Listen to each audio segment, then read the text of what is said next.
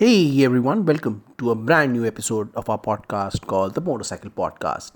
In this episode, we discuss helmet standards, the procedures, and the safety protocols taken by the helmet manufacturers to sell their helmets in countries all over the world. Let's talk about the helmet standards after the intro.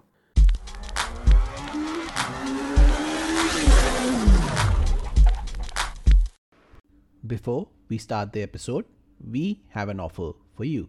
You can check out the site outdoortravelgear.com. They are the leaders in selling high quality adventure products which are available on amazing discounts. You can also add a brand code motopsychcle to get 10% off on your bill. Don't wait, go to their site, check out some cool, amazing, world class adventure products from outdoortravelgear.com. Now, with this message done, let's get back to your episode. Uh, road safety is important for all of us, especially in case of two wheelers. Your body needs to be protected when you're on the road in case of a crash.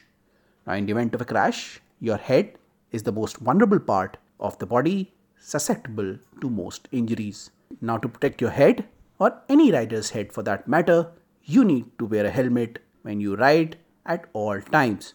We all know it is mandatory to wear a helmet as per the law in case of two wheelers. Now, in this scenario, it becomes utterly important for a rider to wear a high quality helmet. Now, these are the ones which will eventually protect your head in case of a crash. Now, to select a high quality helmet, we need to understand these standards as much as we can.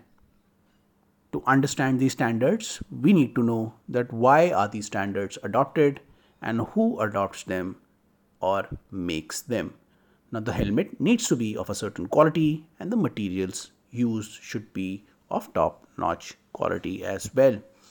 To judge the quality of a helmet, there are some protocols helmet manufacturers need to follow, and these are called helmet standards. Now, let's start or begin the episode by understanding what standards we follow in our country. The governing body which controls the product standards in India is the Bureau of Indian Standards. It has defined IS 4151 standard to bolster the quality of a helmet. It is a safety rating given to a helmet after the product has gone through a rigorous set of test procedures. After the test procedures, if the helmet passes the test, it is given an IS mark which confirms that the helmet is safe to use. Now, like us, many countries have adopted different set of standards issued by their respective governing authorities. For example, in US and Canada, the National Highway Traffic Safety Administration or the NHTSA has defined DOT FMV SS 218 standards for all helmet manufacturers looking to sell their helmets in US and Canada. Similarly, other the standards used are known as Snell standards. In Europe, the European Commission adopts ECE 22.05 standards to check the safety of a helmet. Now, these three standards are the most common ones used all over the world to prove the safety of a helmet.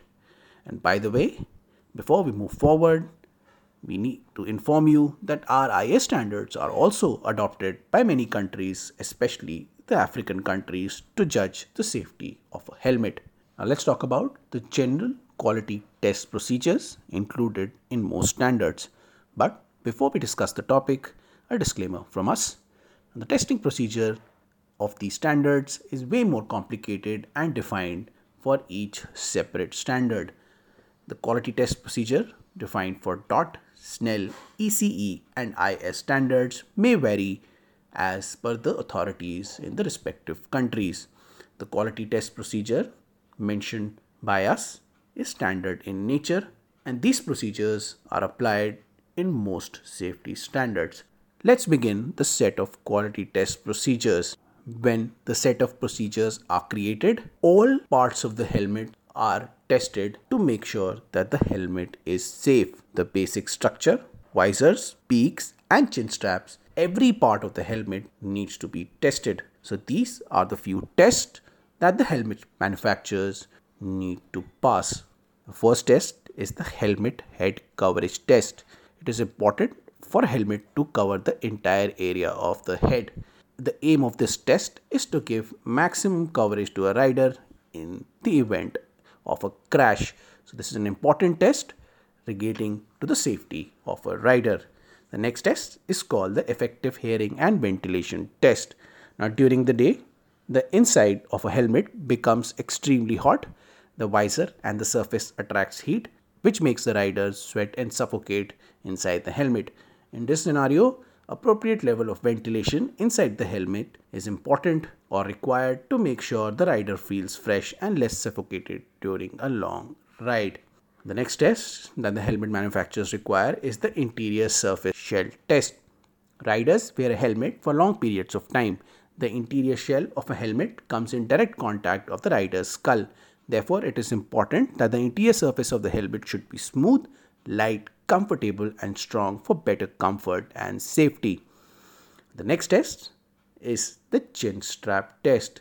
Chin strap is a highly neglected part of the helmet, but with that said, it is probably one of the most important areas of the helmet. A chin strap needs to be of a premium quality as it should not give away in case of a collision. Therefore, this is one of the most important tests done to a helmet. The next test we're going to talk about is the field of vision test. Now, the extent of peripheral vision is important for a rider. The vision provided by the helmet should be excellent as you need to avoid mishaps in case of a collision. Therefore, field of vision test needs to be absolutely correct and accurate for the safety of a rider. The next test is called the material durability test. This test is to measure the quality of the material used to build a helmet. A helmet made out of high quality durable material will make sure that the rider's head is safe during a crash. The next test is called the visor specs test. A visor should be strong as well as easily detachable in case of an uneasy situation. Therefore, this test is really important Therefore, this test is important when you check the quality of a helmet. Now, all these tests are performed to make your helmet safe in case you end up in a collision. Head safety is of prime importance here, and these tests are important to make sure that the head is safe during a crash. Now, with this done, let's talk about the future of safety standards.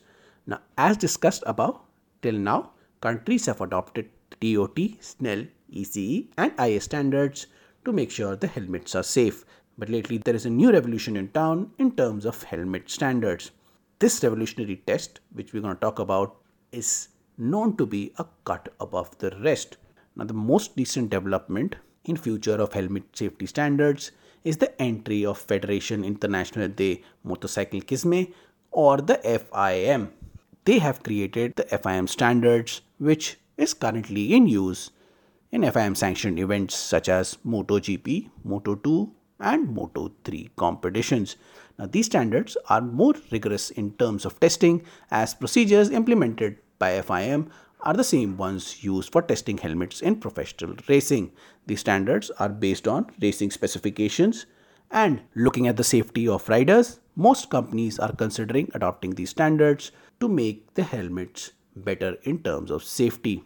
Initially, when these standards were introduced by the FIM, there were a hesitancy accepting these standards as most helmets at that point of time had failed the standards test.